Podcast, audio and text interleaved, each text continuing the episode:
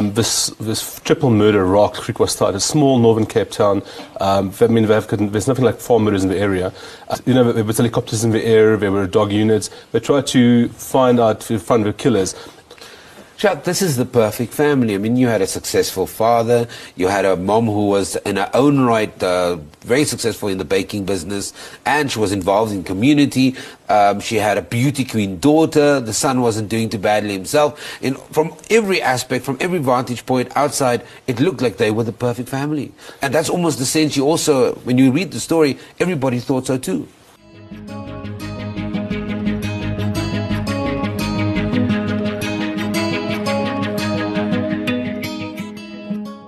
Welcome to True Crime South Africa.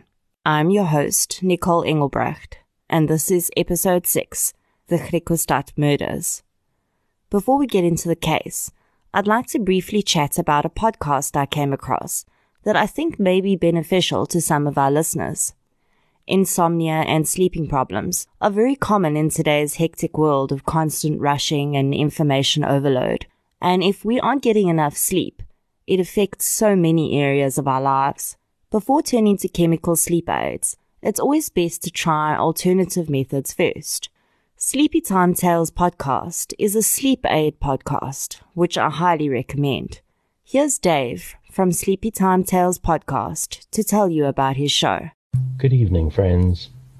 Do you find your mind plagued with the stresses of modern life, especially when the lights are out and you're trying to get a restful night?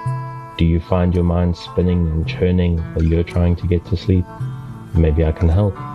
Listen to Sleepy Time Tales, a sleep podcast aimed at helping you to get a restful night. Find it at sleepytimetales.net or search for it wherever you listen to your podcasts. I'm a huge believer in helping others grow and be successful. And as such, I will be using this platform on occasion to promote other content creators where I feel that that content can add value to our listeners. In previous episodes, I've promoted the YouTube channels No Going Home and Mfundo Ndala. There's also a very cool young lady in Knysna who runs the Books and Booze podcast. You can check her out on Spotify too. This case was suggested by listeners Corin Stadler and Jennifer Faulkner on our Facebook page. Ladies, thank you for listening and for your insightful comments about this case. If you'd like to suggest a case for us to cover, please head over to our Facebook page where there's a pinned post for case suggestions. You're also welcome to contact me on Twitter and Instagram. In researching this case, I used two main resources. The first is a podcast called Profiler Africa, who did an episode on this case in which they interviewed Gerard Labuschagne and Bronwyn Stolarz, both of whom worked in the investigative psychology unit at SAPS around the time that this case was at trial. I highly recommend the Profiler Africa series and will post a link to their podcast in the show notes. The other main resource I used was a book by veteran journalist Jacques Steenkamp, no relation, called The Griquastad Murders. I also highly recommend this book for a serious deep dive into this case – Jacques covered this case from beginning to end, and he was in the courtroom for almost every word of the trial. I've included quite a bit of information about the case here, but Jacques' book really delves into the minutiae of the evidence, and it is fascinating. I will also leave a link to purchase that book in the show notes. Jacques Steenkamp was approached to write the screenplay for a movie about this tragedy, which is currently filming in Hopefield, Western Cape and will be released later this year.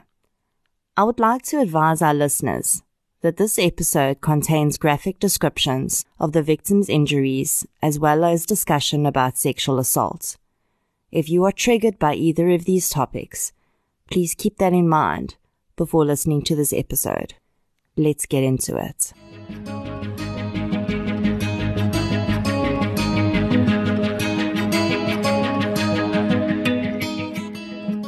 On Friday, the 6th of April, 2012, the farm called Nohoek, eight kilometers from Griquastad town centre, had fallen silent.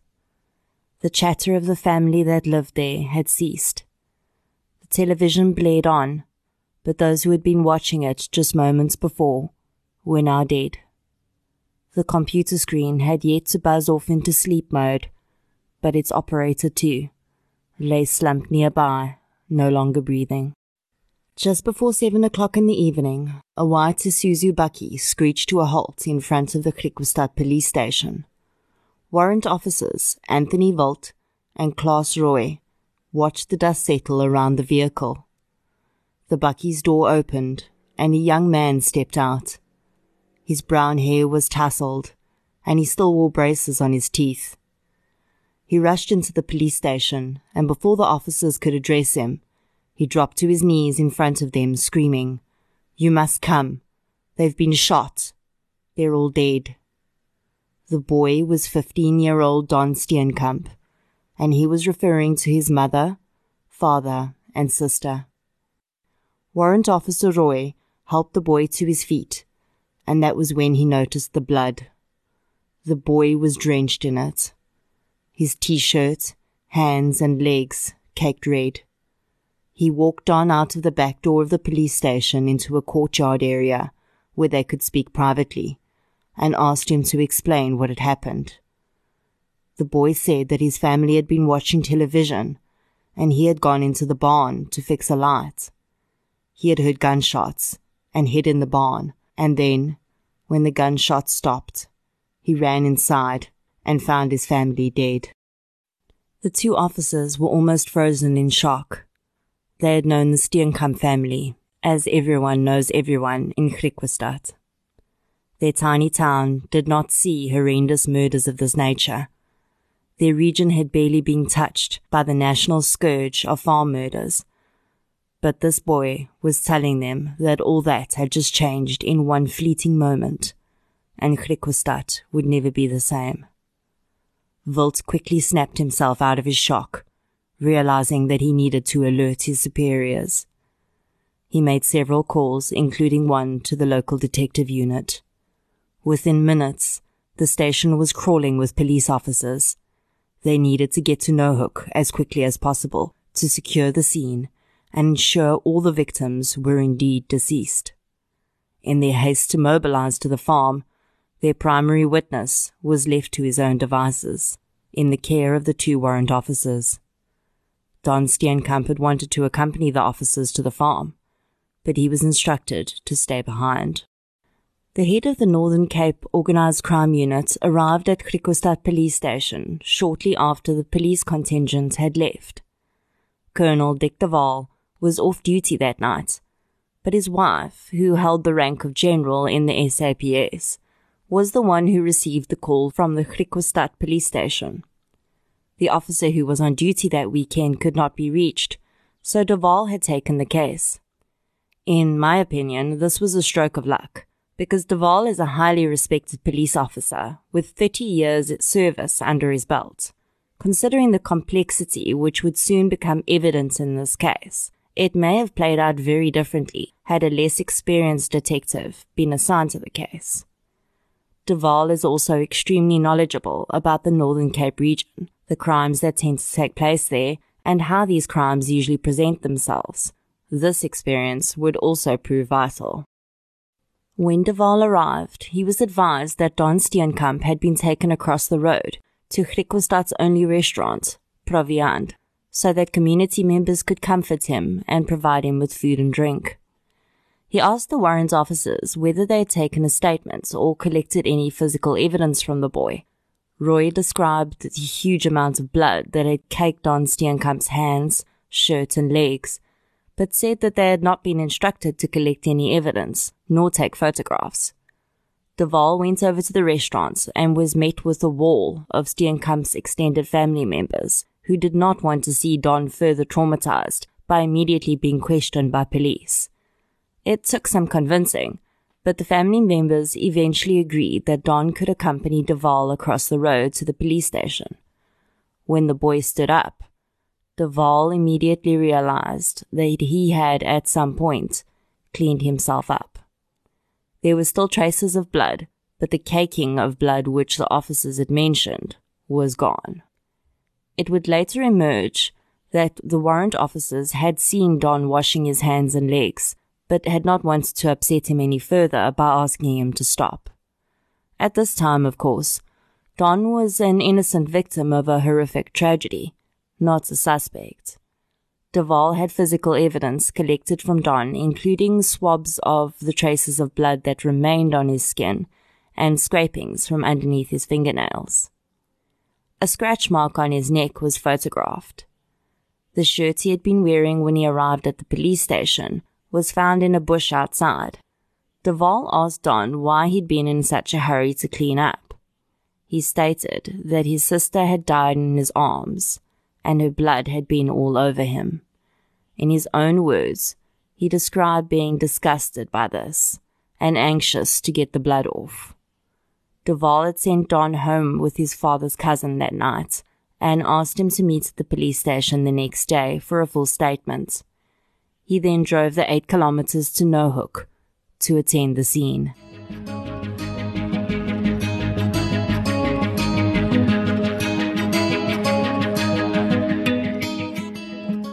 Nohook was one of five farms belonging to Deon Steenkamp, Don's deceased father.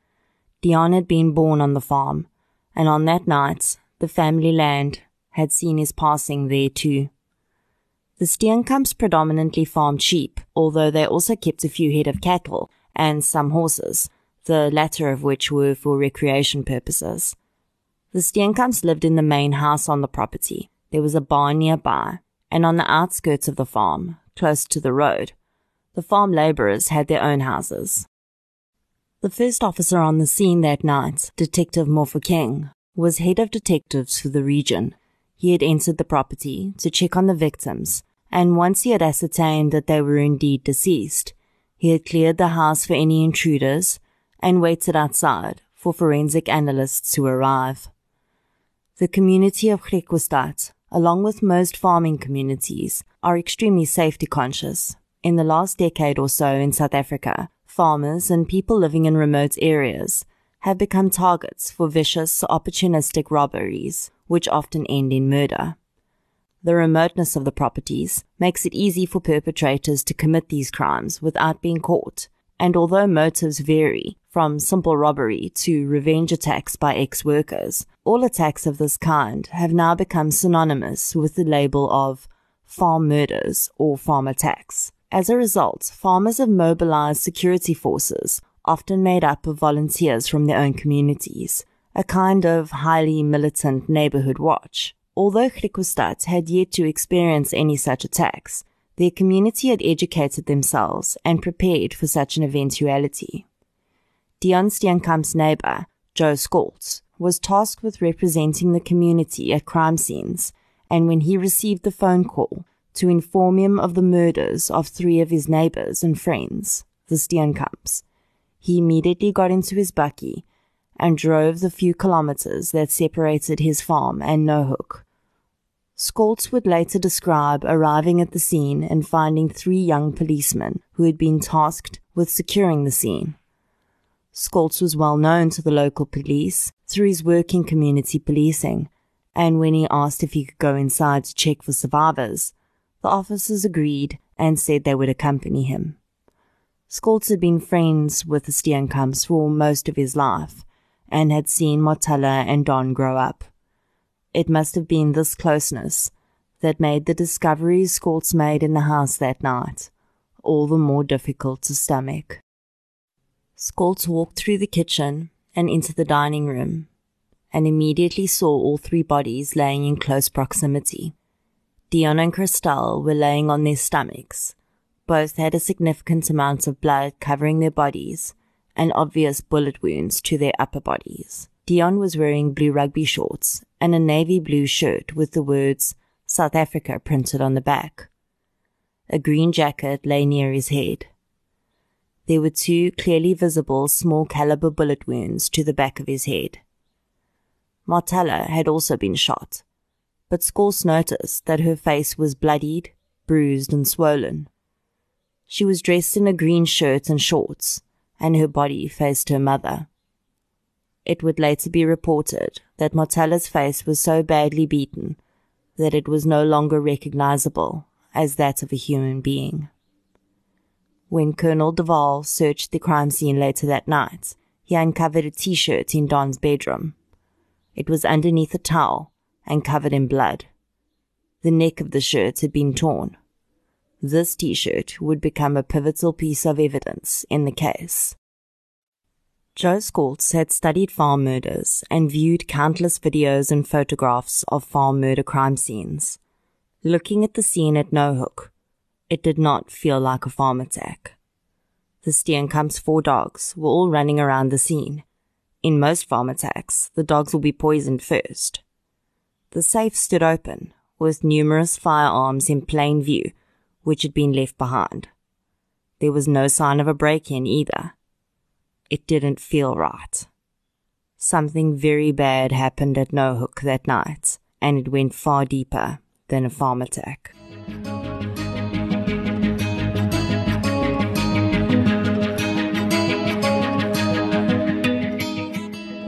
The impact of the murder of the Steenkamps on the Griquastad community was immense. Not only had their murders brought an evil far too close to home, but the family was well known and well loved. Deon Steenkamp was 44 years old at the time of his death. He came from a long line of farmers, and his family had amassed a sizable fortune in land and assets. Deon was a large, imposing figure. His shirt size was 5XL. But if you look at pictures of him, he doesn't appear overweight. There's a little paunch, but overall, he's just a very large built man. No doubt helped by many years of physical labor on the farms. Deon comes across as quite a serious man, but in family pictures, there's definitely a softer side that shines through.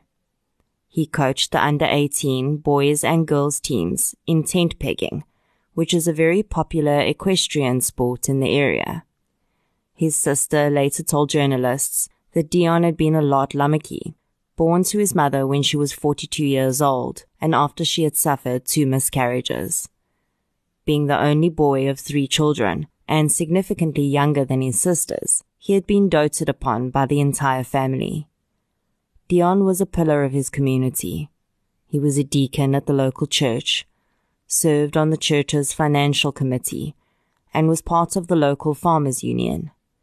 He had been an excellent student in his youth and had been head boy of his school. Deon's wife Christelle was 43 years old at the time of her death.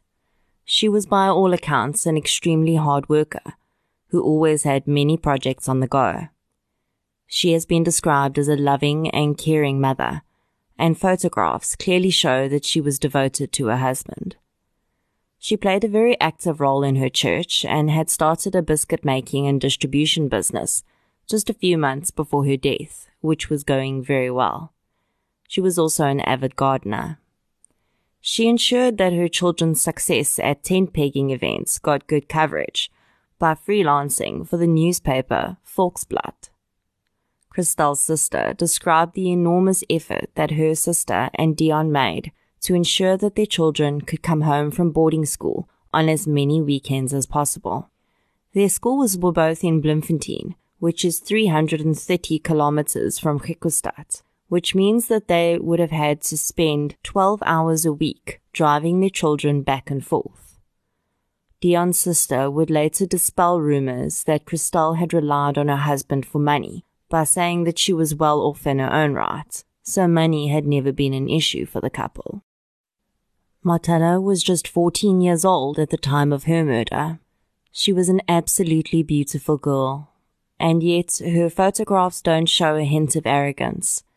She seems completely comfortable in her own skin, and her ready smile is welcoming.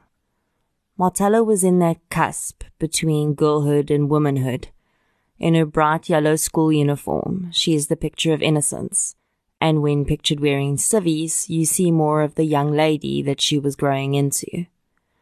By all accounts, she was a very popular girl and reportedly had a bubbly, vibrant personality to match. Marthella was seen as a golden child. She was well rounded, attractive, intelligent, and kind. Everything she touched was successful. Marthella's aunt joked that the girl had always said she wanted to be a perfectionist when she grew up, until she found out that you don't get paid to be one. The family in general was well respected, and no one reported any behavior within the family which struck them as odd. Deon's sister told a journalist that she often envied her brother's family, as they seemed so loving and happy. Both Marthella and Don attended boarding school during the week, which is common for children in farming communities. They would come home on weekends and during holidays. Considering how well off the family was, I'm very surprised to look at the photographs of their home and see how modestly it is furnished. The structure itself is simple and functional. The lounge where Christelle and Marthella's bodies were found consists of a collection of mismatched couches and wicker chairs. Some of the surfaces are quite cluttered, but the furnishings are sparse. This family had no airs and graces about them. Despite their wealth, they were down to earth people. Deon's sister described the family as laid back, and said they loved to tease one another and joke. As parents, she described Deon and Christelle as strict but fair, and they would occasionally treat their children, but had avoided spoiling them. Police searched the scene until daybreak, sending out police dogs onto the property to search for possible perpetrators. On Saturday, the 7th of April 2012, South Africa woke up to the news of a brutal family slaying. Almost immediately, it was attributed in the public's mind to a farm murder. It was the easiest assumption, and of course, it fit the political motives of many to assume that this was racially motivated. Perhaps it would have been easier to accept this as a motive than the horrible truth which would soon come to light. Early that morning, Colonel de Waal met with Don at the police station, and he was taken to a hospital to be examined by a doctor and have any injuries to his body recorded. After this, de Waal took Don to Nohook so that he could point out his version of events at the scene. de Waal would later recall that the drive with Don was filled with chatter from the boy. He bragged about how fast he had driven his father's vehicle the previous night, and then, quite suddenly and without prompting, asked the police officer what he needed to do in order to inherit all of his family's belongings.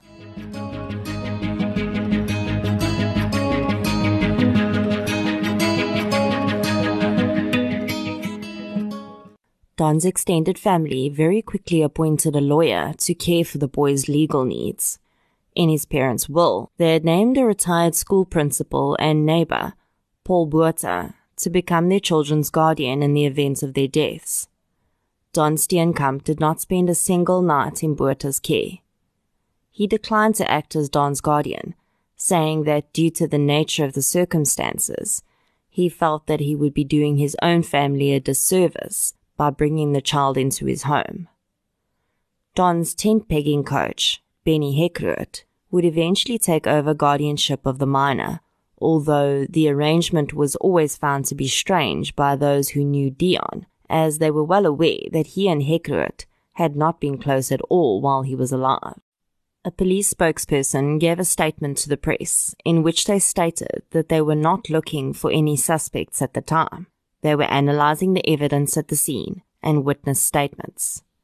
This announcement created a frenzy among the media and public alike, as suddenly there was a possibility that the so-called farm murder was not a farm murder at all. Unsubstantiated rumors began doing the rounds that Deon had killed his wife and daughter before turning the gun on himself.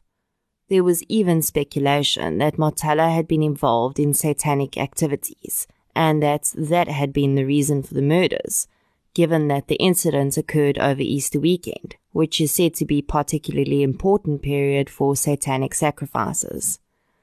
Of course, these speculations were all made without any of the evidence having come to light. Journalists became extremely frustrated in this case, as almost every piece of evidence or move the police made was closely guarded. On the Saturday afternoon following the murders, the community of Griquastad gathered at Nohook to help clean and clear the Steenkamp residence. The police had finalized their collection of evidence from the scene and gave permission to friends and family to enter and clean the house. Joe Skoltz found the green jacket that had been near Deon's body still in the house.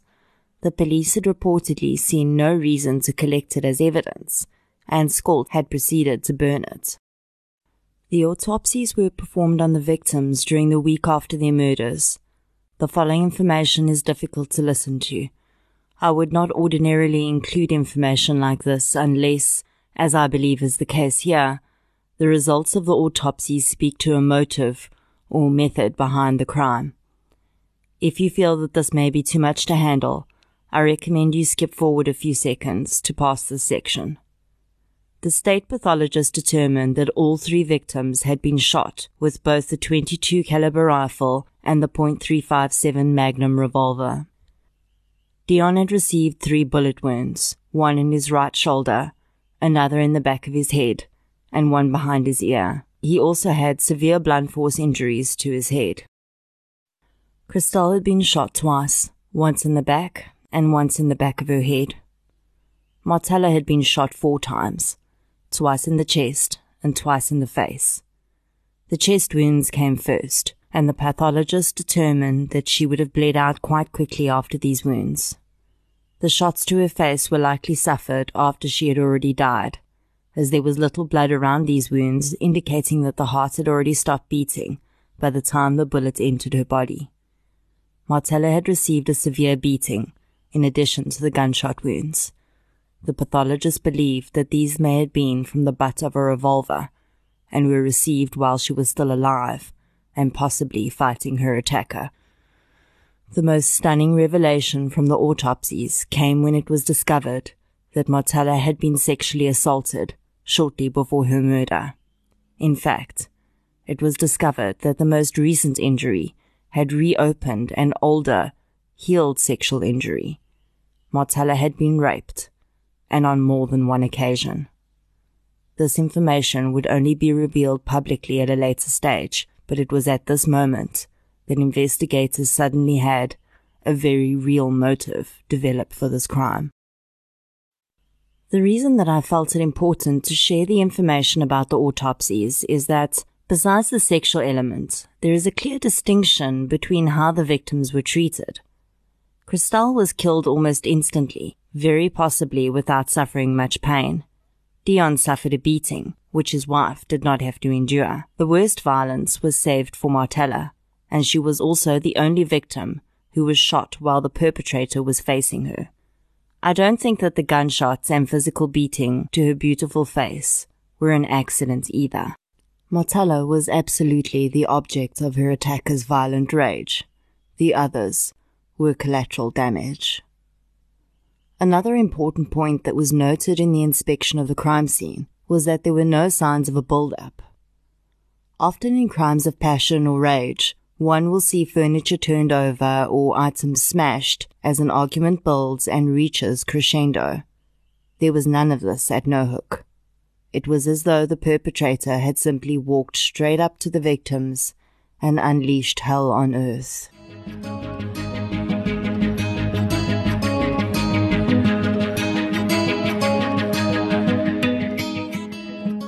With the autopsies complete, the Steenkamps could be laid to rest, and their grieving families could have a moment to say their goodbyes.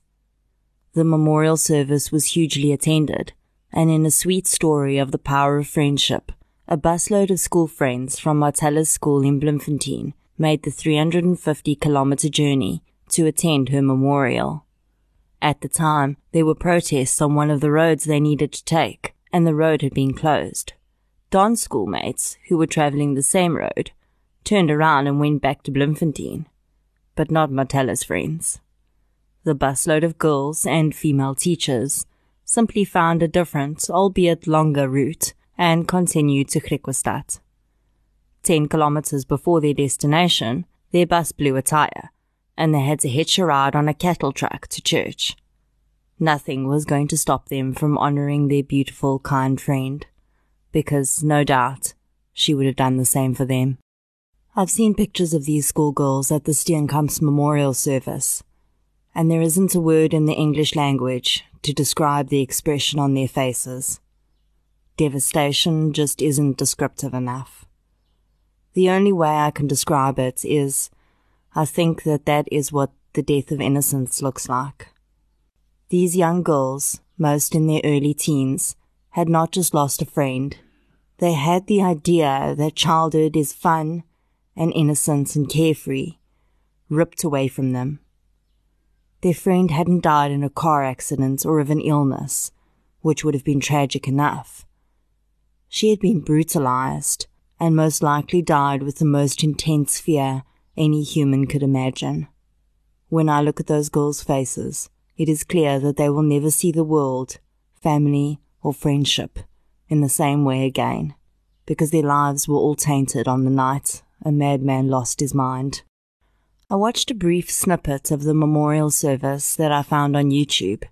The footage shows Don Steenkamp, flanked by both pairs of grandparents. His face is a little red, perhaps from crying. At one point during the sermon, he seems to succumb to a sudden, deep, sobbing cry, but it lasts only seconds. He makes a bobbing motion with his head as his hand presses on the bridge of his nose, and his face crumples slightly. In this moment, his grandfather looks at him and then looks away, shaking his head. He then bites his lip to stop the tears that are already flowing down his face. I don't know what that headshake meant. Perhaps it was a subconscious denial of the terrible situation this young man found himself in. Or perhaps it was an expression of disbelief. I cannot speak for the man, but I can say that there was one very big difference between Don and his grandfather in that moment, and that difference was tears. Despite his best attempts not to cry, Don's grandfather did but Don's cheeks were dry. His face was crumpled, and he made all the right sounds, but I didn't personally see a single tear in that video. In the weeks after his family's death, while the police were conducting their investigation and doing their best to avoid the media, Don Steenkamp returned to school at Grey College in Bloemfontein. It would later be reported that Don returned a very different boy than the day he had left for those fateful Easter holidays. He was described as a quiet young man, an introvert. He had a few close friends, but he was far from the social butterfly his sister was, and he hadn't had much luck with the girls either. Teachers reported meeting a new Don on his return, though. Suddenly he was loud and brash, almost arrogant, and very close to impossible to control in class. He was the object of attention for the first time, and he was lapping it up. Girls were swarming around him, and he was almost unrecognizable from the boy he had been before the death of his family members. Teachers had been prepared to have to protect him and nurture him, even take it easy on him if he struggled to cope. But they had been completely unprepared for the bragging, brash Don Steenkamp that stood before them. Despite family members telling him that he didn't need to attend, Don insisted on competing in a tent pegging competition shortly after the murders. He also insisted on riding his sister's horse in the competition, and journalists reported that he happily posed for photographs. Don Steenkamp had continued to live with Benny Hekruet, despite his family saying that he was most welcome to stay with them. His answer described his decision to live with Hekruet as one he seemed to think was his to make. He hadn't discussed it with them, and had simply packed his belongings and left with the man. As the investigation progressed, though, and the harsh reality started to be revealed, they were glad for the distance. It would have been unbearable to have to deal with a child living in the same house as them when the story began to unravel. Police were in no rush to release any information to the public and kept insisting that they could not name any suspects, nor could they state what the motive for the crime could be. Journalists in the know, such as Jacques Steenkamp, knew differently though. Jacques had been close to the case since day one, and he had identified a suspect in his own mind, but knew that police would not easily announce his identity. Official statements were that they were waiting for the outcome of forensic and ballistic tests before they drew any final conclusions. And so Griquastad was left to wait, as was the rest of South Africa, for an answer to the riddle who killed the Steenkamps. Of course, many fingers were already pointing at the sole survivor of the massacre. Rumors abounded that Don was adopted and that he had found out on the night of the murders. To be clear, Don Steenkamp is absolutely the biological child of both Deon and Christelle. Some started to wonder whether the police simply did not have enough evidence to charge him. After all, he'd been allowed to wash himself, which destroyed not only blood evidence, but also gunshot residue. The parents of Don's schoolmates were less than impressed that their children were sharing a dormitory with a boy who had yet to be exonerated by police for the murder of three of his family members. Grey College received so many complaints from parents that they eventually had to ask Don to leave or risk losing half their students. Benny Hekruet and Don's relations had responded strongly to this request, insisting that they could not treat Don like a convicted murderer when he wasn't even officially a suspect. Put in an extremely difficult situation, the school relented and allowed Don back. I tend to think that no one had bothered to ask Don what he wanted when this happened, as he had reportedly told several people that he didn't want to attend Grey College anymore, as his schoolmates had been teasing and bullying him and spreading vicious rumors about him. In reality, I think Don had just realized that he was about to become a very rich 15 year old boy that owned five farms and there was really no need for him to continue his education.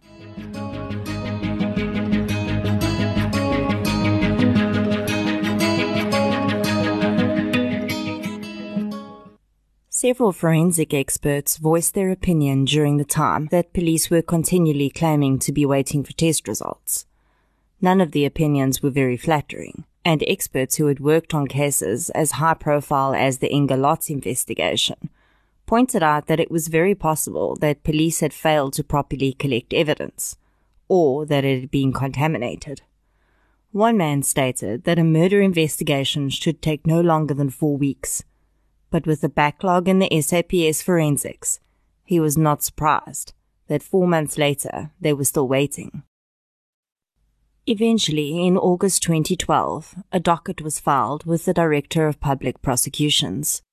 It is the DPP's responsibility to review evidence on a case and determine whether there is sufficient evidence to make an arrest.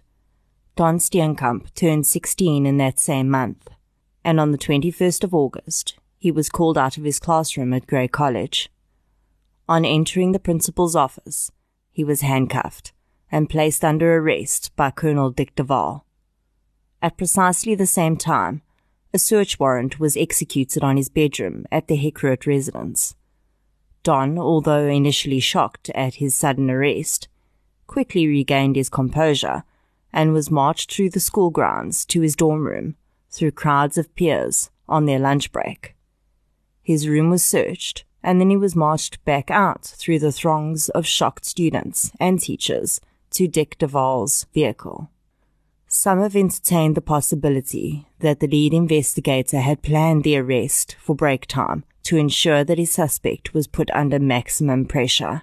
Such an extreme situation could make even the most hardened criminal crack, never mind a 16 year old boy. But not this boy. The boy walked, stone faced, through the crowds, never so much as breaking a sweat or frowning. In complete contrast, de Waal later recalled that as they were driving, a news broadcast had come across the radio announcing the arrest of a 16 year old suspect in the murders of the Steenkamp family.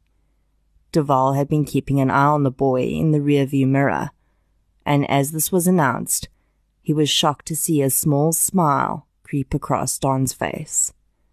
Somewhere in the dark alcoves of Don Steenkamp's mind, he found this all very amusing. The handling of this case would be very different from other murder trials, as the accused was a minor. Don Steenkamp would be protected by the Child Justice Act, and as such, his identity could not be revealed until he was 18. Because of this, a rather ridiculous rhetoric permeated the entire trial, as well as all media coverage. The public knew that the sole survivor of the Steenkamp massacre was 16 year old Don Steenkamp. They also knew that he had been suspected, at the very least by the court of public opinion, almost since day one. But every mention of the suspect in court or in the media had to be completely anonymous. The court ruled that the accused could not even be referred to as a minor, but only as the accused. I fully understand why this law exists and agree that minor children should enjoy anonymity during court proceedings until proven guilty. But to coin a phrase the judge used on many occasions, it was a case of closing the stable door after the horse had already bolted. The state was represented by Advocate Klutter, at the time one of the best trial attorneys in the country. It seemed a good omen for the state that Clutter was working the trial where de Waal was the investigating officer, as the pair had never lost a case when working together. Don Steenkamp was charged with three counts of premeditated murder. With such serious charges, his defense team would have a job before them to get him granted bail. At his bail hearing, his long-standing champion, Benny Hekkerud, testified in his defense. Don's counsel also hired a private social worker to testify to Don's state of mind. Unfortunately for the defense, it was revealed during the bail hearing that the so-called private social worker was actually a relative of Hekkerud's, which cast serious doubt on his testimony. During the bail hearing, it emerged that Don's attorney had informed him six weeks after his family's murder that he was a suspect in the case. This was shocking to all present, as it meant that despite the police's continual claims of not having identified a suspect, they had, all along, been driving the investigation with Don in mind. It also means that Don had known for a very long time that he was a suspect, but his frivolous and arrogant behavior had certainly not shown this. For journalists, this cemented how desperate the police had been to ensure secrecy in this case. For many veteran journalists, it was the first time they had experienced such behavior by the police. I'm in two minds about how the police handled this. Yes, there is the suspect's age to consider, and I assume that due to a few already admitted bungles in the investigation and the high profile nature of the case, they were desperate to ensure that nothing more slipped through the cracks. I don't think they needed to be deceptive though. For me, it would have been far better if they'd simply made no comment or advised that they were not willing to release any information at the time. It was not necessary to be blatantly deceptive by saying that they had no suspects.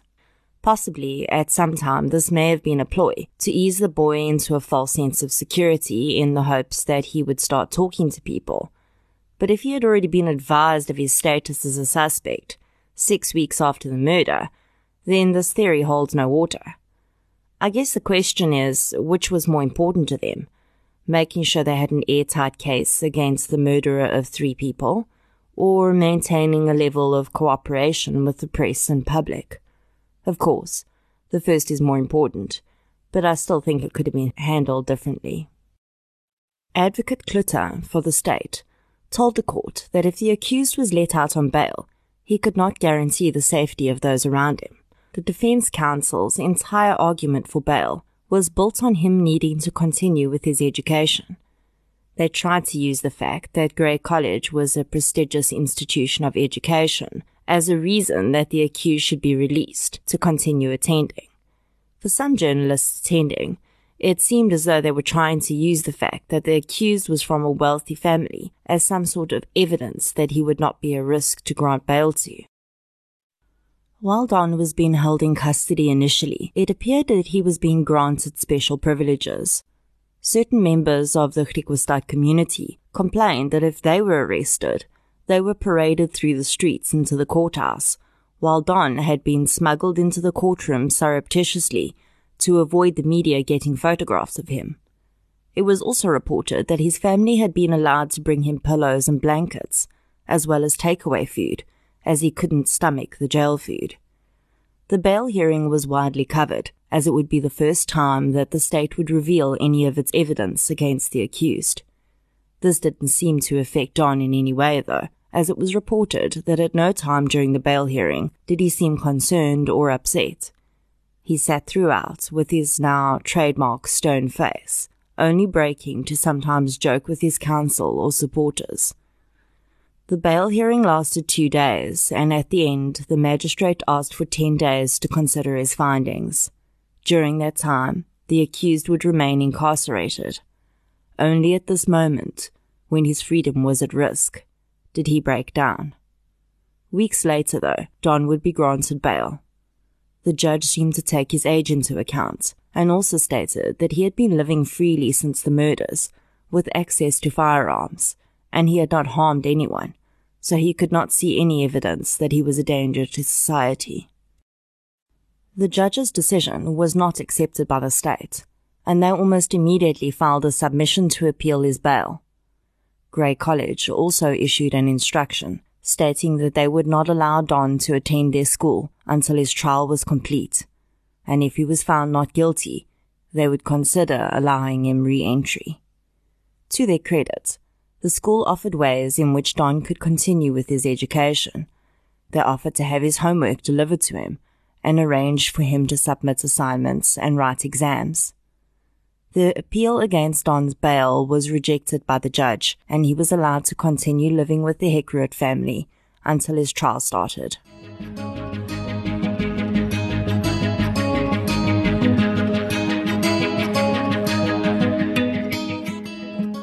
On the 11th of December 2012, Marthella would have turned 15. Had she been alive, she would have joined her brother in competing in a Gymkhana event, which was held that weekend. Instead, she was remembered with a minute's silence, and her team wore green ribbons on their uniforms in remembrance. The December holidays were a sad time for the family, as it would be the first Christmas they would spend without Deon, Christelle, and Marthella. Don would not be able to travel anywhere during the holidays due to his bail conditions. The previous year, he'd been invited to join a friend at the coast for the December holidays. His parents had refused to let him go. It emerged that shortly after the murders, Don had messaged this friend to say that he could now join him at the coast that year, and no one could stop him, and he would have a lot of money to spend. This information was given to journalist Jacques Steenkamp by Don's friend's father, it would not be the last of the disturbing messages sent by Don to come to light. The alleged sexual assault on Marthella had broken in the news, but it was being denied by many players in the case until three weeks before the trial was due to start. The police announced that they had added rape and obstruction of justice charges to the sheet. On the 11th of March 2013, almost a year after the murders of Deon, Christelle and Marthella Steenkamp, the trial of their accused killer began. The state had alerted 91 witnesses that they may be called to testify at the trial. Don Steenkamp pleaded not guilty to all five charges against him. For the first time in the Northern Cape, a computer program called Crime Scene Forensics was used in a trial. The program uses a 360 degree view of a crime scene and allows the operator to zoom in on evidence and have a digital walkthrough of the crime scene. This was one of the first items presented as evidence by the state and would provide the first look into the crime scene for the public. Donnet attended the scene with police soon after the murders to point out various things that were pertinent to his version of events. The first image in the virtual tour was of him pointing out where he claimed he found the guns near the farm gate on the night of the murders.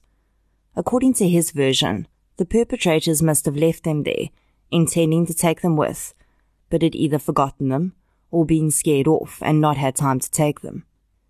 There had only been one set of tire tracks next to the area which belonged to the vehicle Don had used. There had also been no footprints. So police asked Don how he had picked up the guns. He had claimed that he had stopped the vehicle next to the guns, held onto the steering wheel with one hand, and grasped the guns with the other hand, without setting a foot on the ground. The vehicle he was in was a double cab, and although tall, Don was not a fully grown adult man at this time. I find it difficult to believe that this would have been possible to achieve, considering the height of the vehicle off the ground.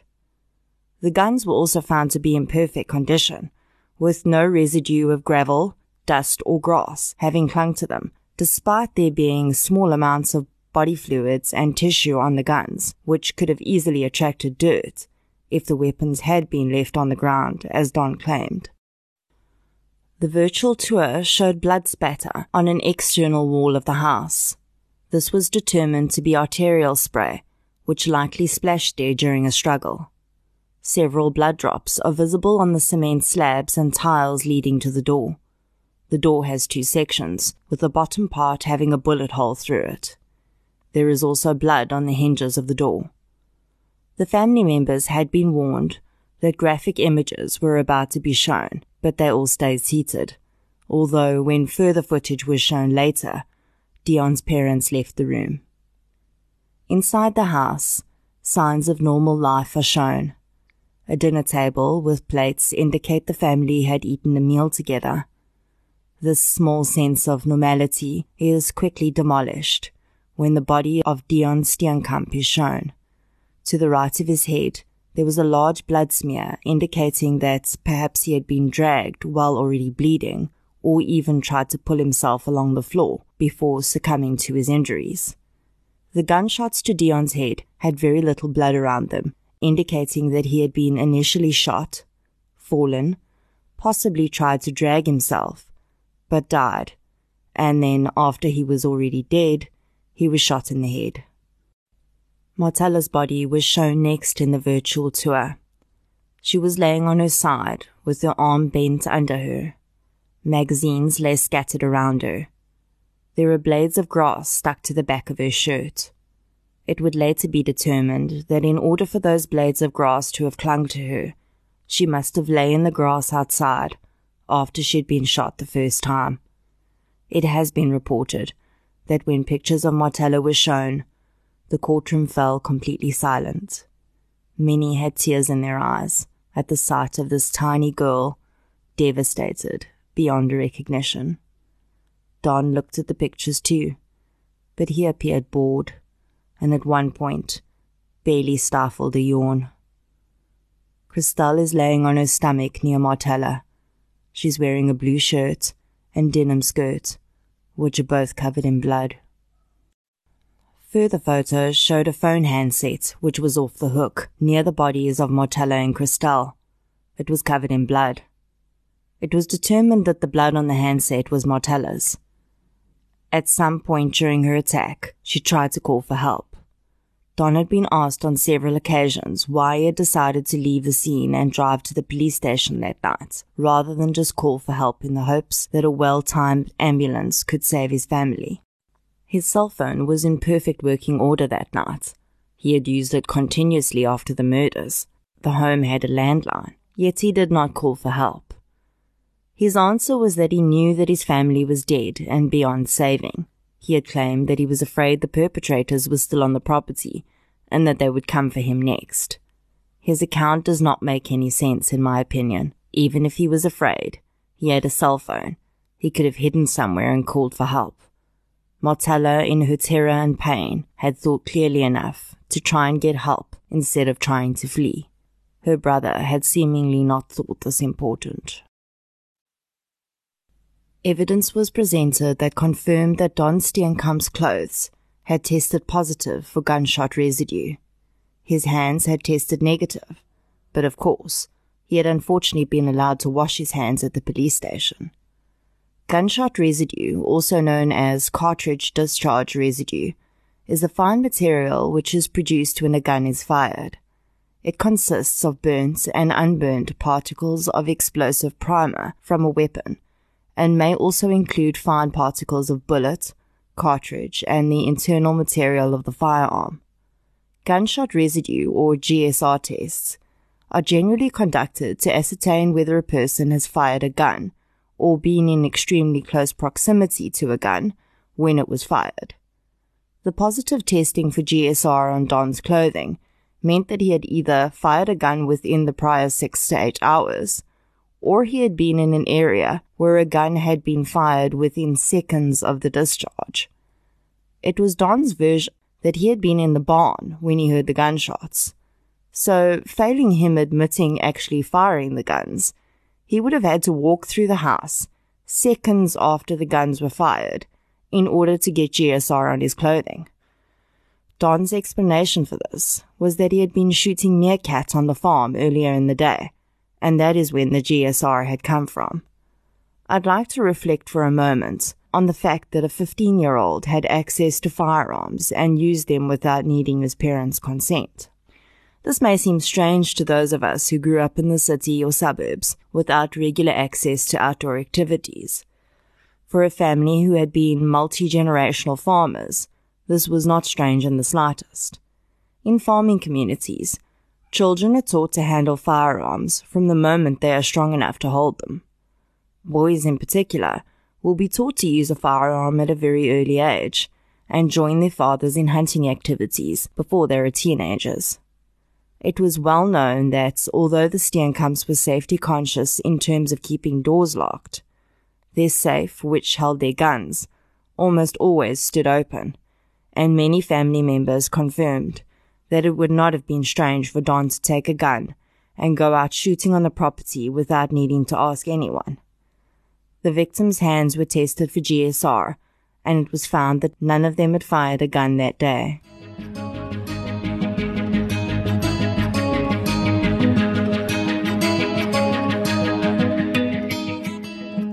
When the footage of the crime scene was shown, Don's room had been in disarray.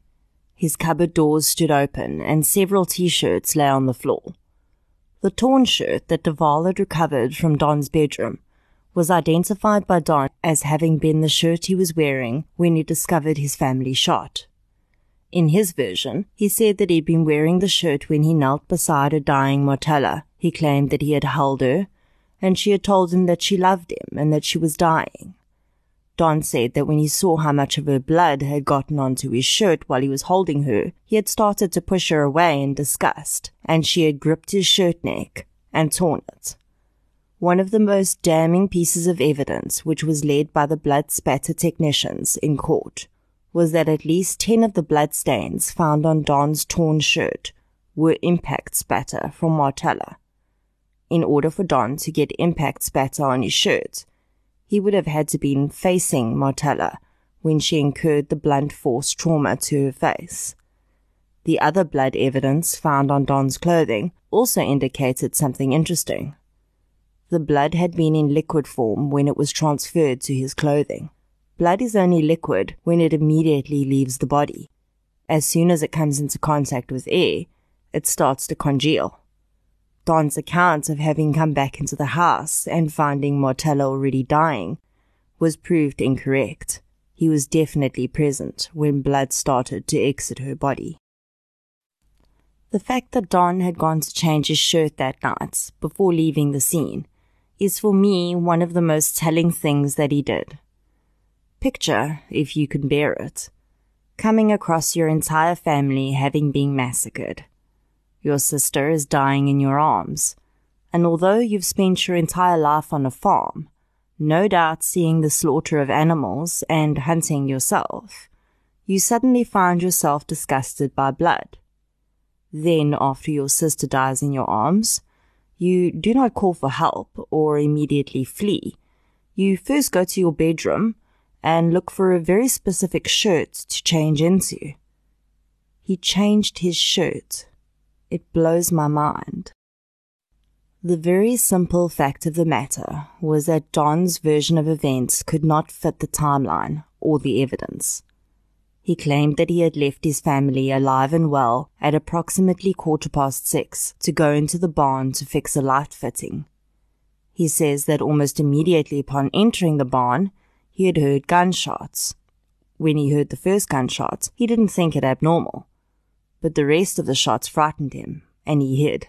When the gunshot stopped, Don says he ran inside and found his family dead and dying.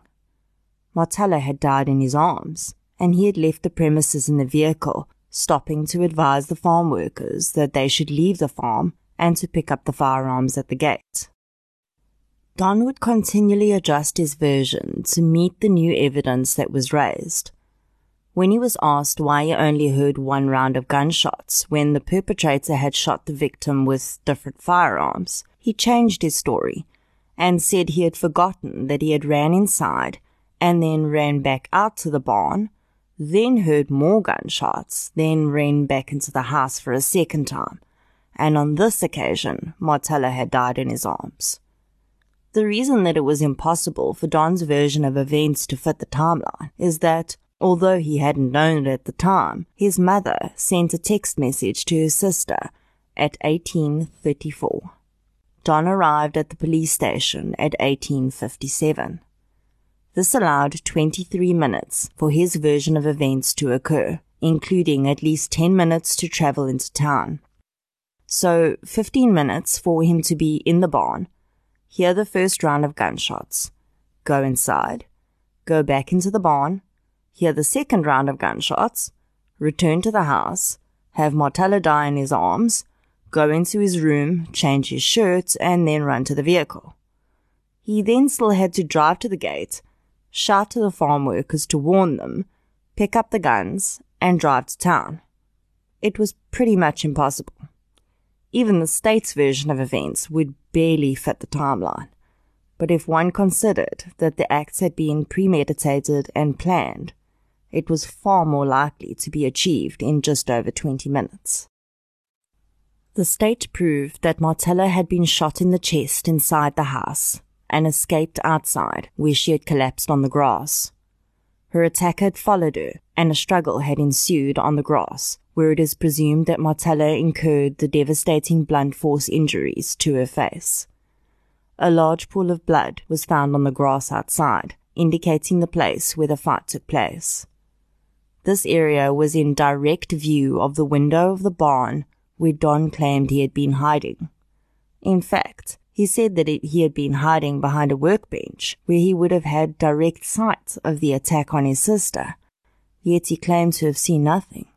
The blood spatter evidence showed that Marthella had made it back into the house, whether by her own volition or being dragged there, we don't know.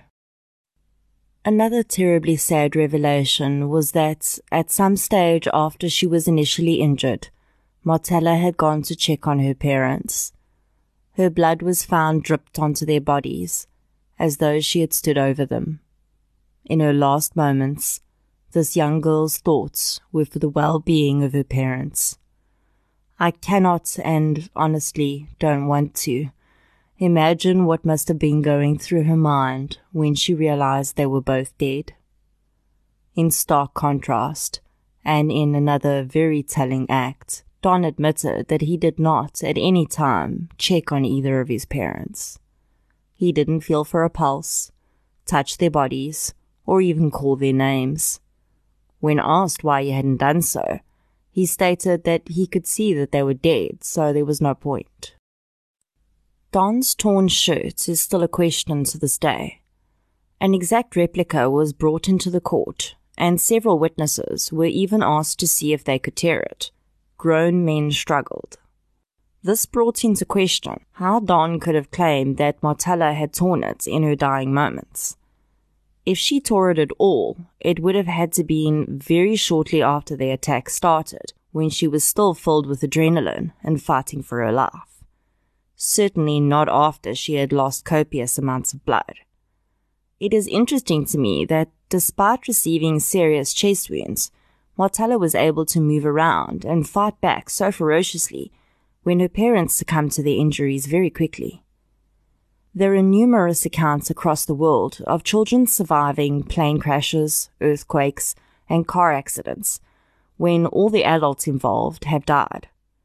A few articles I read put this down to children being more physically fit to begin with.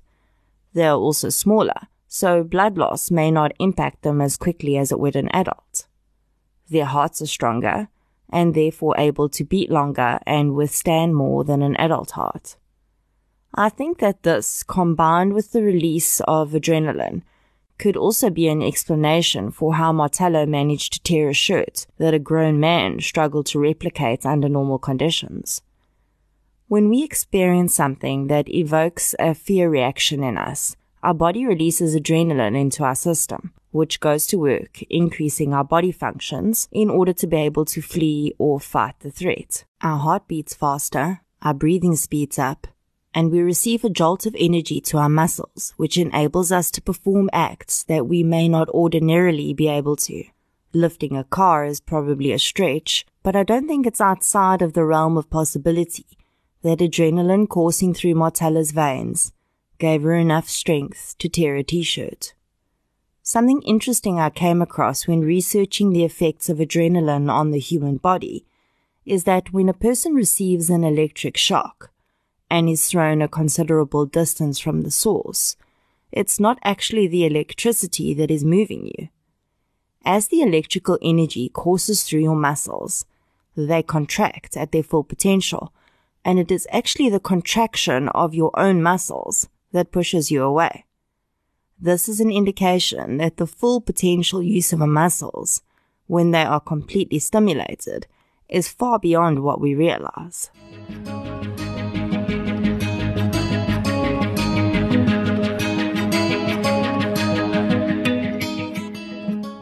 As witnesses were called to testify, a picture was painted of Don in the days immediately preceding and after the murders.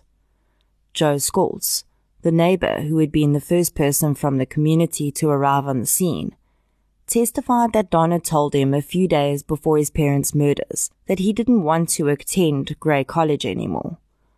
The boy said that the only reason he had to go there was because it suited his mother's image in the community, and he would much rather go to a local school where he could spend more time farming with his father. Had told Don that he should be grateful that his parents could afford to send him to such a prestigious school. Henriette Tritter, who managed a Proviant restaurant across from the police station and took Don over to comfort him that night, was also called to testify.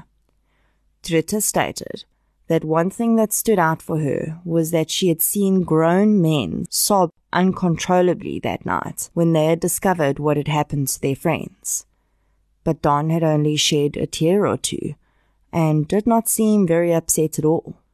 Tritter also stated that as soon as she had seated Don in the restaurant, he had whipped his cell phone out of his pocket and started messaging and phoning people.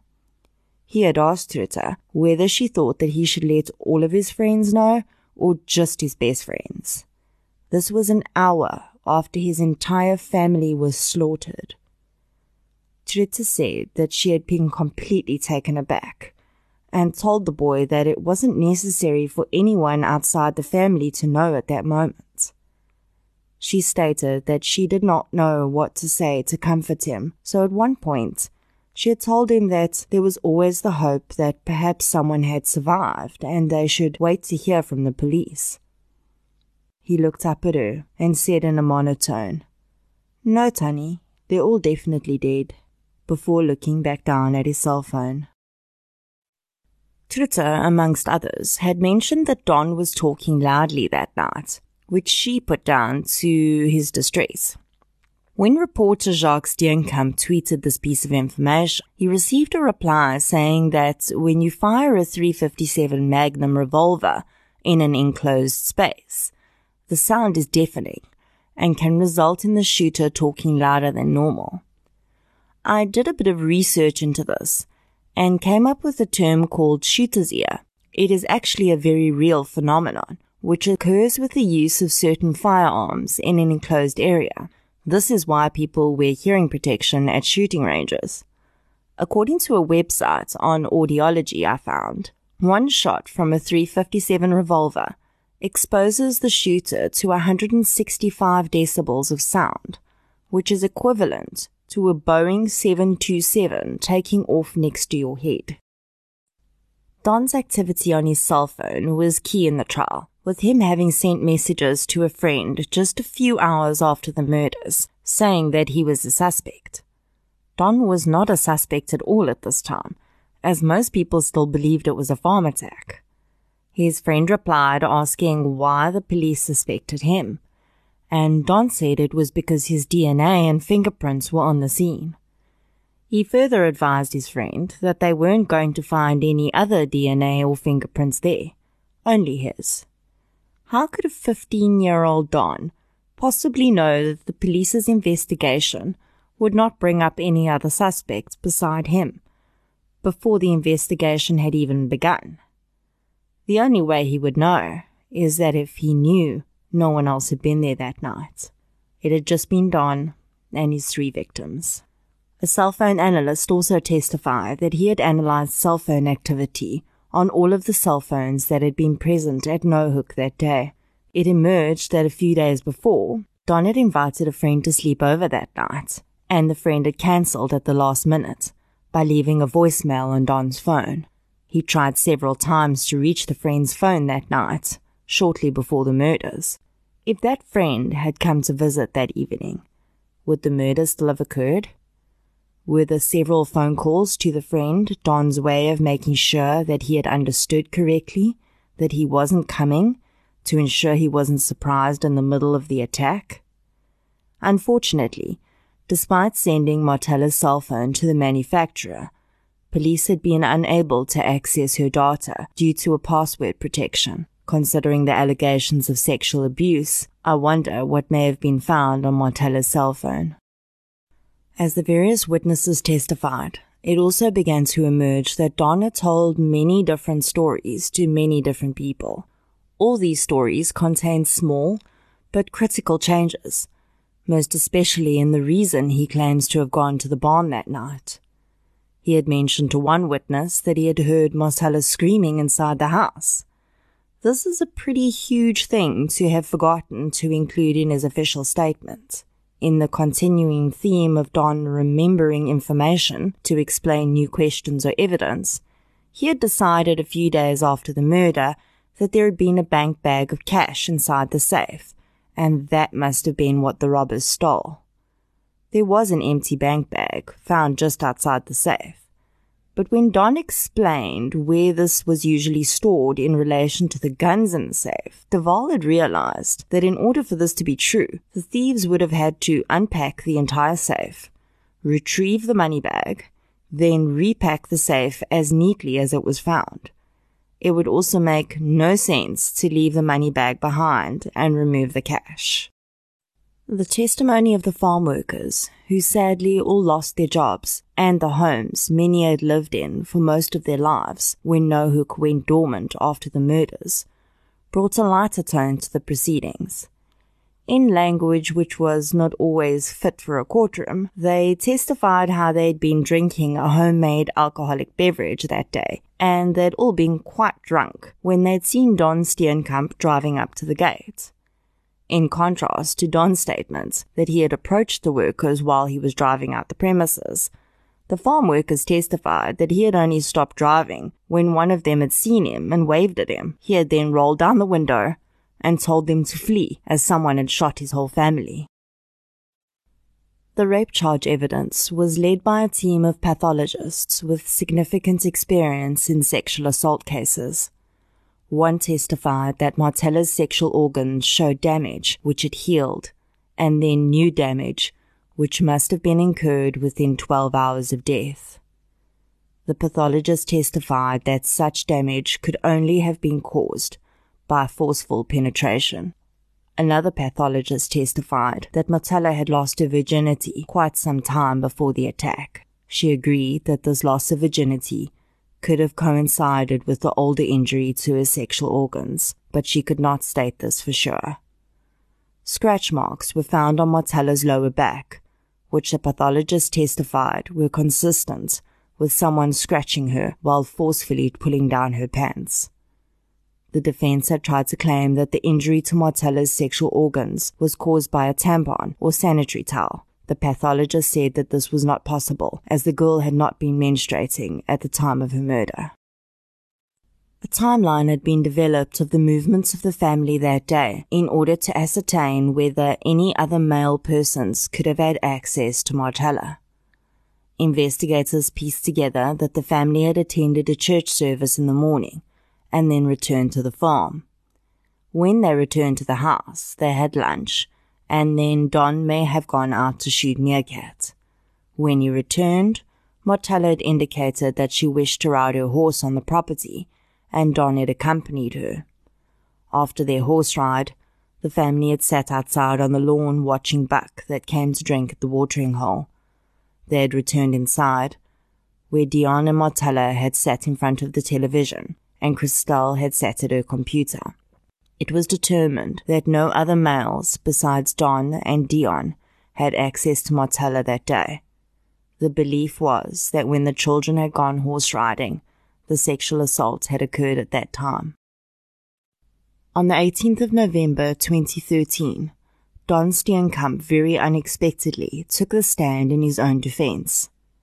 Don's version changed ever so slightly again when he testified, as he now said that he had changed his shirt after Marthella died and had gone to the vehicle, and it was then that he had heard the second round of gunshots. In cross-examination, Klute asked Don why he had not armed himself when he entered the house, if he had been under the impression that there were attackers there. Klute made it quite clear that he found it odd that Don had thought to change his shirt, but not to arm himself, when he had just witnessed the savagery that the alleged attackers had wrought upon his family members. I think that's a very good point, and Don's only response was that he didn't think about it at the time. In questioning Don, Klute made it very clear that in order for an outside person to have committed this crime, they would have had to either get into the house while the family was watching kudu on the lawn, wait 45 minutes, and then perfectly time their attack on the family to coincide with Don leaving the room when he wasn't even a major threat compared to 140 kilogram Deon. Or the person would have had to have somehow gotten through the lounge and into the main bedroom without being seen, which, due to the layout of the house, was impossible. Don could not explain this, nor could he explain why the savage attacker would allow him to leave unscathed. According to his version, he had been in the house between the two rounds of gunfire, which indicated that the alleged perpetrators were still on the scene. Don could also not explain why they let him live. Klute tore apart virtually every part of the boy's statement until the only card he had to play was to lay the blame at his defense team's door. He claimed that he had told them the different version of events, but they hadn't done anything about it. It was also pointed out to Don that he had never asked whether anyone had been apprehended or requested an update on the case. When asked why he had so much blood on him, if, as was his version, he had not touched Deon or Christelle, and barely touched his sister, Don stared blankly at Klute. Something that I found a bit weird was four days before the murder, Don had placed a picture of himself on Facebook in which he had just killed a kudu and he was posing with the animal. In what I discovered from research is a hunter's tradition, he had bathed his hands in the blood of his prey. It never made sense to me why Don's hands were so completely covered in Martella's blood. I could be reaching, but was this perhaps also part of Don's hunter's tradition? Klute then asked a question which came completely out of left field. He asked Don to explain how his blood had ended up on his shorts. The boy and his defense team were taken completely off guard. Don once again claimed not to know, and Klute suggested that this had happened in the struggle with Marthella. Perhaps as she was wildly lashing out, trying to save her own life, she had hit Don in the nose, causing it to bleed. That was the only acceptable explanation, and Don did not have an alternate version to offer. When Klute addressed the rape charge with Don, he asked Don about an argument he had claimed to have had with Marthella on the day of the murders. Don couldn't recall what they'd argued about.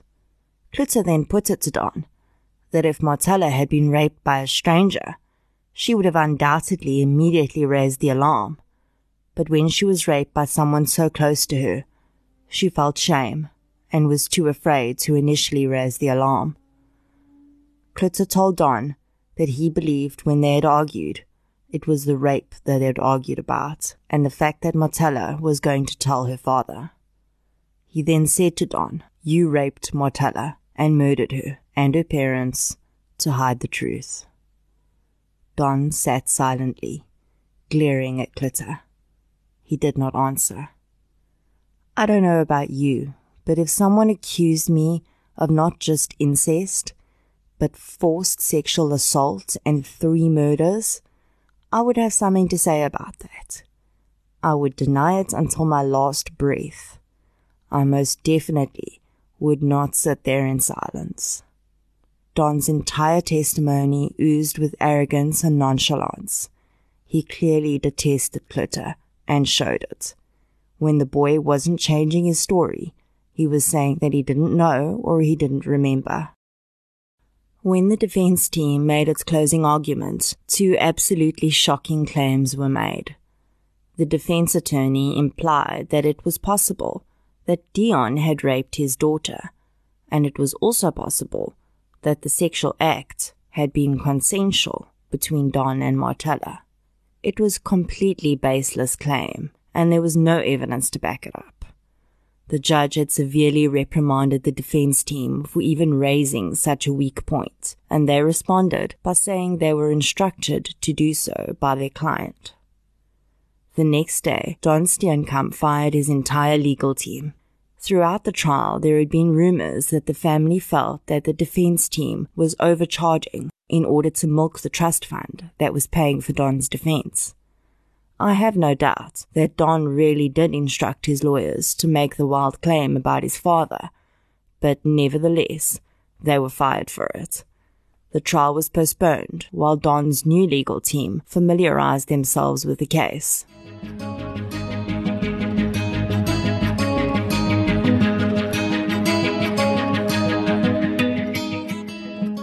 When the proceedings resumed in March 2014, Don's new legal team tried to have the trial reopened as they claimed to have an additional pathologist who would testify that the injury to Marthella's sexual organs was either from her scratching herself or from an infection. The state quickly blew this out the water by showing that Marthella's nails were extremely short and it would have been impossible for her to inflict such an injury on herself and that the autopsy showed no signs of infection in her sexual organs.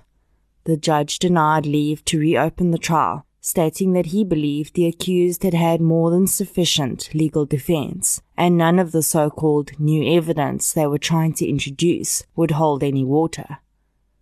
The judge found Don Steenkamp guilty on three counts of murder, one count of rape, and one count of obstruction of justice two days before his 18th birthday, he was sentenced to a total of 76 years in prison.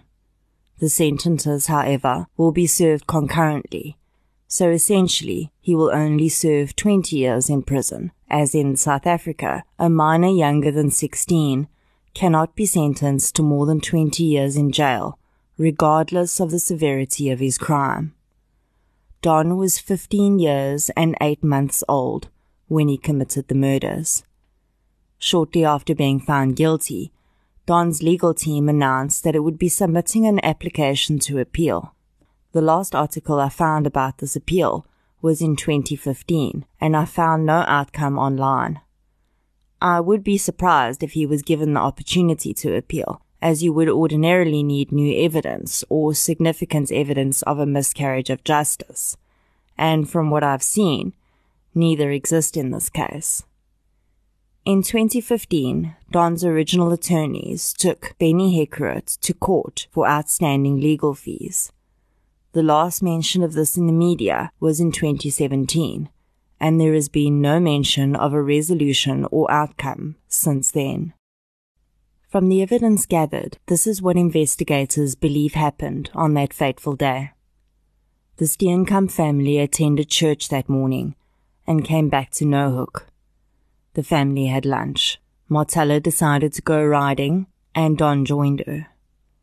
At some time while out on this horse ride, Don raped Marthella. It was not the first time he had done it, and this time, Marthella had vowed to tell their parents. They had argued and returned to the farm where tension simmered. The family sat outside for a while and then returned inside. Deon and Marthella sat on the couch, watching television, and Christelle sat at her computer. Don decided that he could not take the chance that his sister would tell his parents about the rape, and if he killed his parents, he could inherit and wouldn't need to answer to anyone anymore. He got up and went to his parents' bedroom where he removed the 357 revolver from their safe. He first shot Christelle, approaching from behind and shooting her in the back. Splinters of the wooden chair she was sitting on were found in her wound. On witnessing this, Deon and Marthella stood up from the couch. Don shot Marthella once. Deon charged at Don, who fired two shots into his father. Deon skidded across the floor and collapsed. Marthella ran outside and Don followed her, firing one shot in her direction while she ran. A physical altercation occurred on the grass outside where Marthella had been severely beaten. He left her outside and returned inside to beat his father over the head with a gun. Don went back into the bedroom to retrieve the 22 caliber rifle. When he re-entered the lounge area, he found that Marthella had come back into the house and tried to use the phone to call for help, and then collapsed at some stage. Don then fired a shot from the rifle into the head of each of his victims. He changed his shirt and fled the scene in the bakkie. The Griquastad murders rocked South Africa. Not only had a family been killed by one of its own, but the perpetrator was a minor, and the added rape of his own sister blows the mind even further. A familicide of this nature is what is called a black swan event. The phrase dates back to a time when people believed black swans either didn't exist or were extremely rare. Bronwyn Stolar stated in the Profiler Africa episode that she had been told by an American colleague that she had consulted about this case that she would probably never see another one in her career. In fact, during her five years at SAPS, she worked on three such cases. Granted, it is far more common for the adult male of the family to be the perpetrator, but I can think of at least two other high profile cases in South Africa where a child was the perpetrator. Parricide is the killing of both parents, and there are usually three motives for parricides. Either the perpetrator is being abused and sees murder as the only way out. They may be mentally ill and believe that their parents are trying to kill them. Or the offender may exhibit an antisocial motive, where the killings are for personal gain, usually inheritance. In Don's case, I think the latter was a big part of the motive. He had on many occasions expressed the desire to stop attending school and start farming. He had often described how he would change the farms if he was in control, and that he wanted to invest in petrol stations. His parents lived very modestly, despite their immense wealth, and I don't think that this fit in with what Don wanted. His immediate interest in how he could get his inheritance is further confirmation of this for me. Siblicide, the killing of a sibling, is extremely rare. So much so that I could find very little research on the topic. This instance of siblicide, however, I think has quite a complex motive. In my opinion, Don was obsessed with Marthella. She was everyone's ideal of perfection, and everything he found it difficult to be. Rape is about power, not sex. And anyone who thinks that Don simply took advantage of Marthella's presence because he was a hormonal teenager is deluded. Don raped his sister because he wanted to control her and have power over her. There is another darker side to the sexual assault, though, I believe one which even Don probably doesn't fully understand. In the pre-sentencing hearing, Don described Marthella as the most beautiful girl he had ever known. He had even taken some of her possessions from her room to keep with him. To him, he may have thought that this was a way to explain that he would never hurt someone that was so precious to him. But to me, that statement tells us everything we need to know about his relationship with his sister. Marthella was the most beautiful girl he had ever known. Marthella was the most of everything. And in her shadow, Don, through his own delusions, felt smaller. By raping her, I wonder if Don felt that he wasn't somehow defiling her and making her less worthy of the immense love and admiration that people had for her. Marthella was not executed like her mother. She was tortured and brutally killed in a manner which would cause her the most pain. I also wonder whether the beating of Deon was because Don was afraid he would get up again, or was it really Don's way of exerting his dominance over his father too? It can surely be no coincidence that the two people in his life who he probably felt overshadowed by received the most brutal deaths. Sexual assault is a horrifying thing to experience for anyone. But when it is at the hands of your big brother, the person who is supposed to protect and care for you, I think that it must be completely terrifying. We don't know when Marthella was raped for the first time by Don, but I tend to think that it was not long before the last attack. I cannot imagine what Marthella must have been going through during that time and honestly, I'm not surprised that she had struggled to tell someone. Don may have well threatened her with violence before, but even if he hadn't, how do you as a 14 year old girl find the courage to tell someone that your own brother has been raping you? She may have been afraid of the ramifications of saying something. Would it tear her family apart? Perhaps she even wondered if people might think that she had done something to cause it. These are, unfortunately, the things that go through the mind of a rape survivor, and these are also the things that the perpetrator uses to ensure they keep their victim quiet. It is too late now for anyone to help Marthella, but I wish she had known that she did absolutely nothing wrong. Marthella, you did not ask for that to happen to you. You did nothing to deserve it. We believe you, and we know now what he did. You were strong, beautiful, amazing young girl, loved by so many, and nothing would ever change that. As hard as he tried, he still has not sullied your memory. You fought him, and you may have physically lost, but thousands stood up for you to make sure that you eventually won the battle. If you are listening to this and you are in a situation like Marthella, please Google her picture and look at her. Does she look like someone who has anything to be ashamed of? No, she doesn't, and neither do you. Please tell someone before it's too late. I will leave the contact details for the 24 hour rape crisis hotline in the show notes.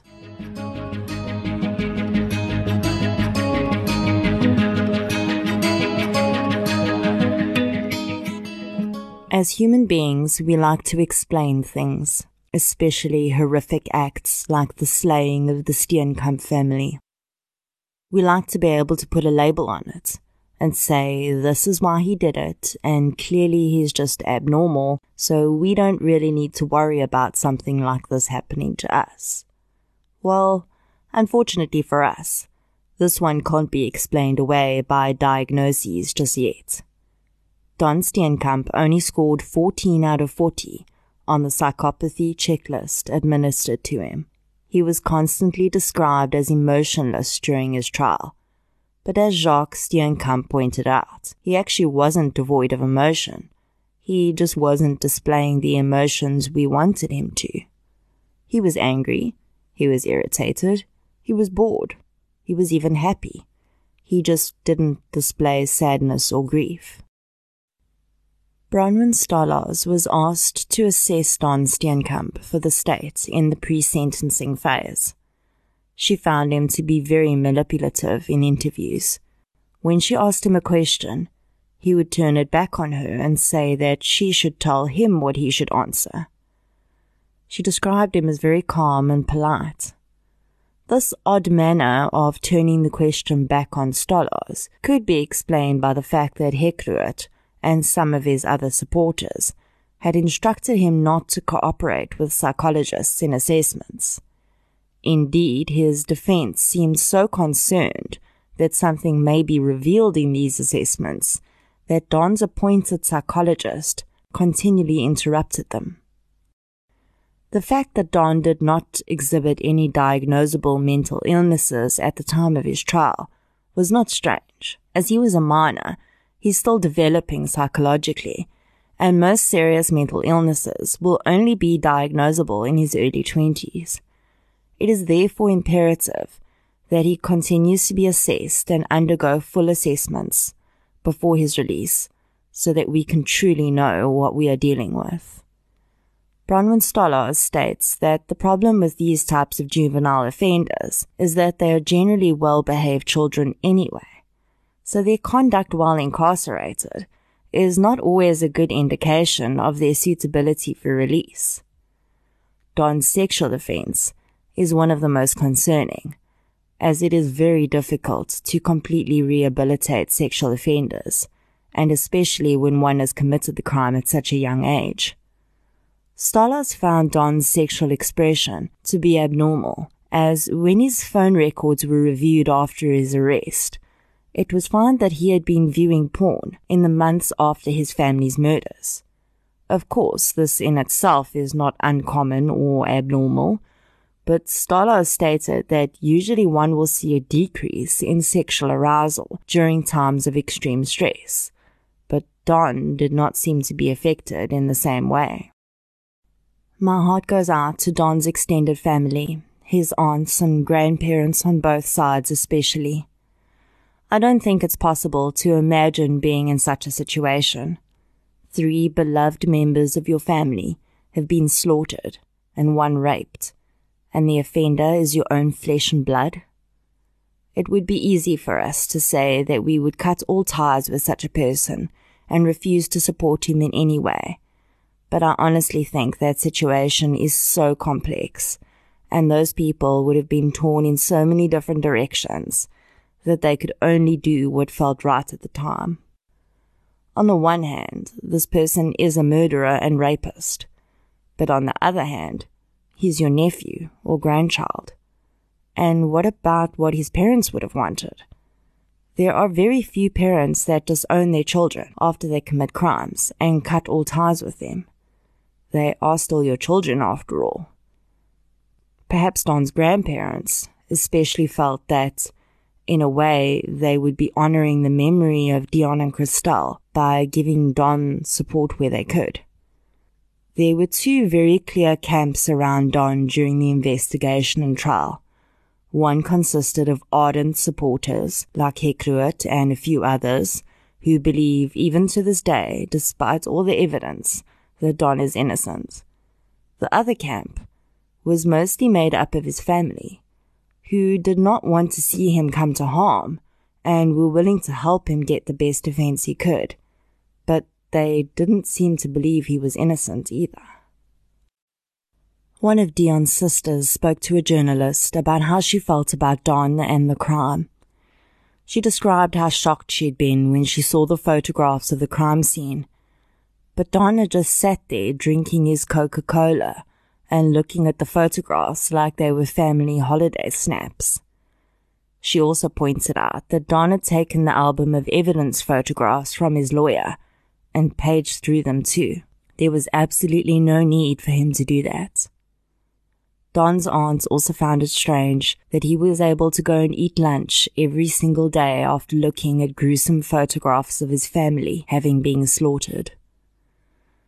The woman recalled Don once asking her if she had ever seen his parents cry, because he claimed that he had never seen his father cry and he couldn't understand why everyone was making a big deal about him not crying.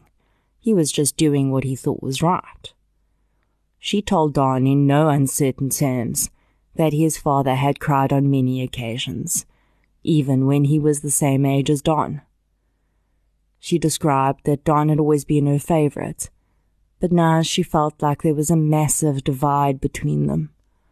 She said that she felt her nephew was now a stranger. Don's paternal grandfather passed away during his trial after suffering a stroke. He was 80 years old and had not been in very good health even before the murders of his son, daughter in law, and granddaughter. One thing that I must admit I found a bit odd was how the family handled the estate proceeds from Deon and Christelle. The estate was worth 23 million rand and would automatically go to Don.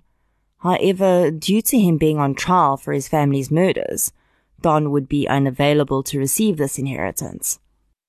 There is also a law in South Africa that states that the bloody hand cannot inherit. In other words, you cannot benefit from the estate of a person you are found guilty of killing. The Steenkamps found a legal route around this. The money from Deon and Christelle's estates went to Deon's parents in the event of Don being unavailable to inherit. So Don's grandfather opened a trust and donated the inheritance into the trust. This then made the money a donation and not an inheritance. Don Steenkamp could get out of prison as early as 28 years old. When he does, he will legally have access to more than 23 million rand. This bothers me. It really does. He doesn't deserve that money. I don't know if the farms were all sold, but perhaps this decision was made in order to keep the farms in the Steenkamp family. Don was the only male grandchild with the Steenkamp name, so perhaps this was a last ditch attempt by the old man to try and keep his bloodline on Naauwhoek. I know that this is a big thing for families in the farming community, so although I might not understand or agree with it, I respect that such things are important in traditional families like the Steenkamps. Don's paternal grandmother perhaps summed up the family's feelings best in a letter she wrote which was read out at Don's sentencing hearing. The letter was titled, The Tears on My Own. The following is an excerpt from that letter. Quote, the sorrow of 6 April changed everything. How difficult it still is to talk about that day. The news of the death of my son, daughter in law, and granddaughter will always be the worst news I have ever heard. Our hearts are broken, and their places will forever remain empty.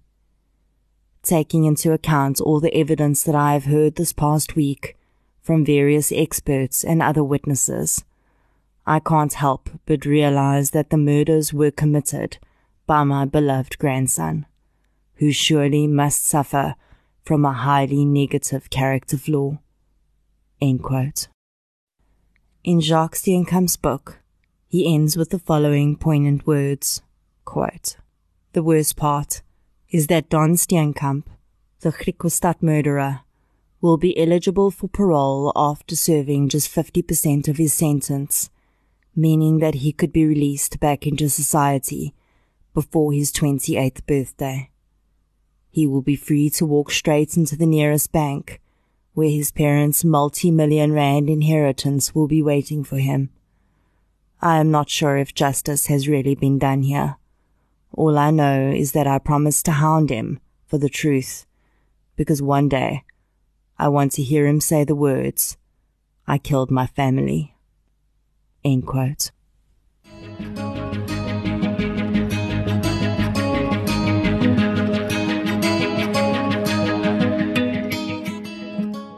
Thank you for listening to episode 6 of True Crime South Africa. If you enjoyed this episode, please give us a review on the podcatcher you use. We are getting a lot of reviews on Apple Podcasts, and I really appreciate everyone that's taken the time to do so. I love interacting with you and hearing your feedback on our website and all our social media channels, so please continue to leave messages and interact with us there. Whenever I post a case episode, I upload the transcript to our website too and include photographs related to the case as well. So if you'd like to go through the info again, you can do that there. If you do order the Griquastad Murders book, there's a website link at the end of the book, which takes you to a website set up by Jacques Steenkamp.